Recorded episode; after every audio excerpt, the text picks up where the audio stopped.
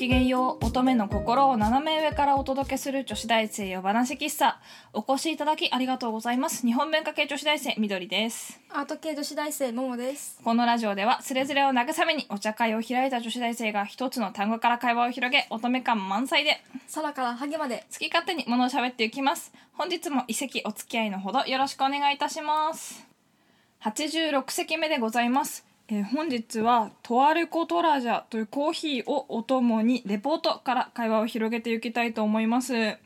美味しいねこのコーヒこれね開けた時にすっごい香りがブワってきてて、ーうん、すごい良い香り、でしかもあれだね苦味もそんなになくて飲みやすいんだね。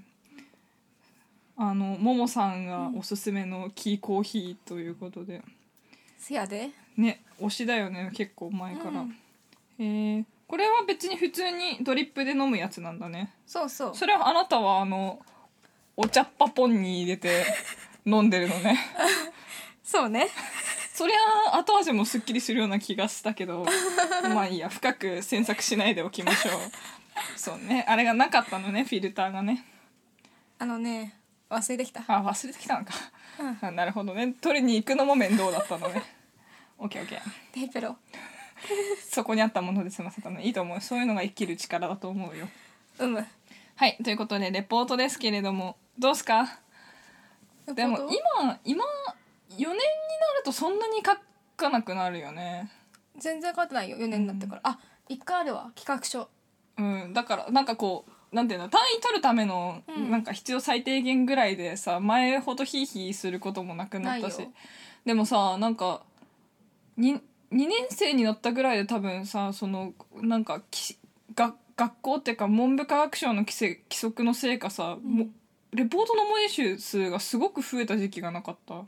そうなの？あったよね。1年生の時が12年生の時に1,000文字とかだったのに3年生になってから似たような授業で全部2,000文字とかになっててあれはねなんかそれで慣れてると困るよね。こう構成の仕方とかうん。考える時間がそれで、それで一回すごい戸惑ったことがあるけど。え全然変わんなかったよ。ちっところ変わんない。やっぱあれかな？ぶ文系のその決まった学部だけなのかな？じゃあ。うん。あでもなんか今年から、うん。なんか文部科学省からなんかあのちゃんあのちゃんとか回数ちゃんと15回分？うん。ちゃんと授業やれってうん。お達しが来たんで、うん。あれきっちりやらなくちゃいけなくなってうん。いろいろすあの教授と私らがすげえ面倒くせえって言ってた。うん。ななんて言うんだろうな。なんかさあの文系にあ当たりがつきついよね。まあ。なんかいいらなくないとか言われなんか多分私の学部なんか多分真っ先に消されるじゃん。そういうあー。ただの教養の学科なんてさうんなんかそういう感じなんだけどなんかそれに対してでも教授たちがめっちゃ怒っててさまあそりゃな。すごい「万葉集」の教授とかが「でもね皆様世の中って無駄なことでできてると思いませんか? 」まあ無駄なことがなくなった世の中はどれほど味気ないものになるでしょうか？皆様ぜひ無駄のなんだっけ無駄の大切さを証明するような生き方をしてください。では今期の授業はこれで終わります。帰っていってめちゃくちゃかっこいいなと思った。ていうかあれだよね。なんかそそんなこと言ったらさ、うん。なんかもうなんかいろんなところいろんな学科さうん。消されちゃうよね。でもそういうことじゃないと思わない、うん。が学問って。もちろんさその使うものもあるかもしれないけど理系のだってさそんな宇宙のことを考えるみたいなものだってあるわけだしさ、それこそね必要かどうかださえわからないじゃない。それ人人の生き方によって全然違うから。そうそうだからね。うん。なんかこううん何をもって必要か必要じゃないのかとかさそういうのってあるし。だってね文学がない世の中なんてね本当に音楽とかさ大事だよ大ねそうだなと思って。普通に芸術系とかってさ、うん。あれこあの言葉あの国越えたり普通に簡単に国越えられるからさ言葉わかんなくても感動できたりとかするからそういう意味ではコミュニケーションのうん。ツールとしてあるわけだし、なんかさこう数字とかさ薬とか機械とかそういうのももちろん大事だと思うけど、うん。でもやっぱりそういうのもさなんかこうぶなんて言うんだろうな社会とか文化とかがあってこそのものだからさ、まあね。だって文化がない社会に多分学問っていうかそのなんて言うんだろう技術だけが発達していってもさ、それはそれでちょっとよ不気味じゃないかなって思わない、なんかそなんかそこの国というかと土地のあの特色がないというか。そうそうそうそう。なんかそういうこう基盤があってこそ成り立つものだと思うからさ、うん。うん、だからといって何の役に立つかといったら別にそんなこともないけど。多分私はその就職さ就職するにあたってアート系とかそっちの方面に行きたいなって今は思ってるけど、うん。なんかそうじゃなくてやっぱ銀行とかに就職する子も友達とかには結構いるし、保険とかそういう営業とか。うん。でもでもやっぱりさ何そういう基盤があるとないとじゃあ多分全然違うと思うんだよね。その見識の深さとか広さとかそういうことでやっぱり人とこう分かり合えていく部分とかもあるしそうだなって思うけどね。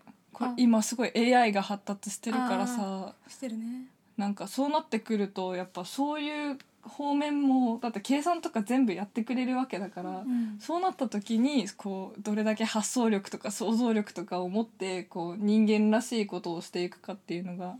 大事になってくるんじゃないかなと思いますけれどもそうね。あとさなんか、うん。前なんか授業でね。あったんだけど、その芸術とかそういう系は、うん。昔はあのあのちゃんとした家の人しか習えないような、うん。あの教養だったらしいんだよね。でそう考えると、うん。ああのそのいろんないろんな分野のジャンルの芸術を、なんかなあの学んでいるっていう人は教養があるってあの文化的な教養があるっていううんことなんだよね。そうだよね。だってさそれこそ今よりもずっと食べていくのが難しい時代に芸術でやっていけるっていうことはそれなりの財力がなければできないし、やっぱりそういう人多いよね。その、うん。なんて言うんだろうこうこうなんて言うんだろう趣味が転じてみたいな。日本のさその画家とか文学者とかもそうだけどだって立派なお家柄だったりとかするじゃん、うん。みんな。がいい大学出てるしさやっぱそういうものなんだったんだろうなっては思うけどね。しだからこそなんて言うんだろうそのあの絵画とかそれこそ現代アートとかうん。で、あのが社会的な意味を持ったりすうんる絵とかがすごく多いのは多分そういう傾向もまあね。多分全てを踏まえた上で作品を作るから、うんそういう自分の意見としてとか自分の思いとして作品を作るからだなっては思うな。そうね。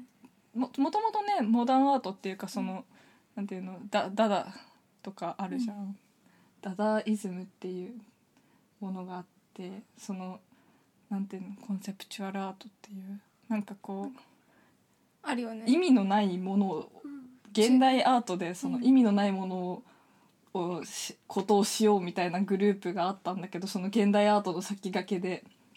なんかその結局ブルジョワな人たちがあの芸術家になったりとか芸術を楽しんだりしていてで戦争が起きた時に今まで人を殺しちゃいけないとか盗んじゃいけないとかそういうものがなんかこう国のためならいいみたいなそういう肯定されることになった時にそのいろんなものの存在意義とかなんて言うんだろう、このこいいろんなもののこうなんて言うんだろう意味付けとか価値観とかが全てひっくり返っちゃって、うん。じゃあこの世に一番意味のあることは何だろう？じゃあ意味それは意味のないものを作ればそれはこう永遠に意味のないものとして残るんじゃないかみたいな発想からそれがは発生したりしてて、うんそうそう。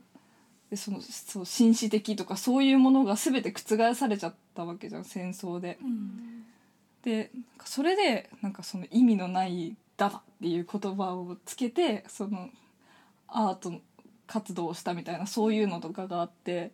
でもやっぱりそれは戦争中でもちゃんとそういう会合とか集まりとかができたっていうことだしそこで意見交換とかもできてたっていうことだしなんかやっぱりそういうなんと言うんだろう文文化ってそうやってできていってるんだろうなっていう感じはするから、そうね。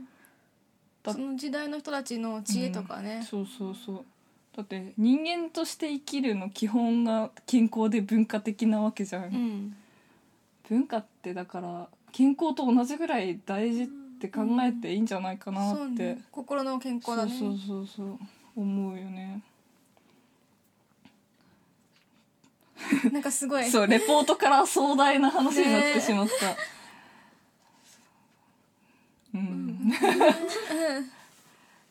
でも文化って大事だと思うな。うん。しいいいいもんだよね、我々はさすごくどっぷりとハマってるけどさそこに。ね。ハマればハマるほどなんか心地よいよね。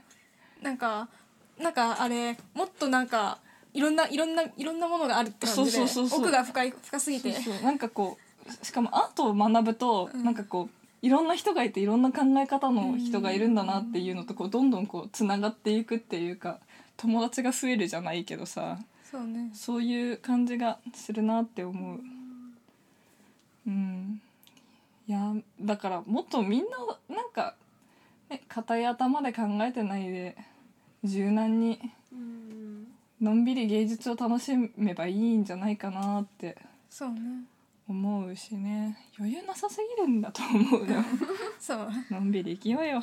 本当に生き急いだってさ、まあ意味ないもんな。ね、意味ないとまでは言わないけど ぜひミヒャエル・エンデの「モモ」を読んでほしいですね。時間泥棒さんのお話だよ。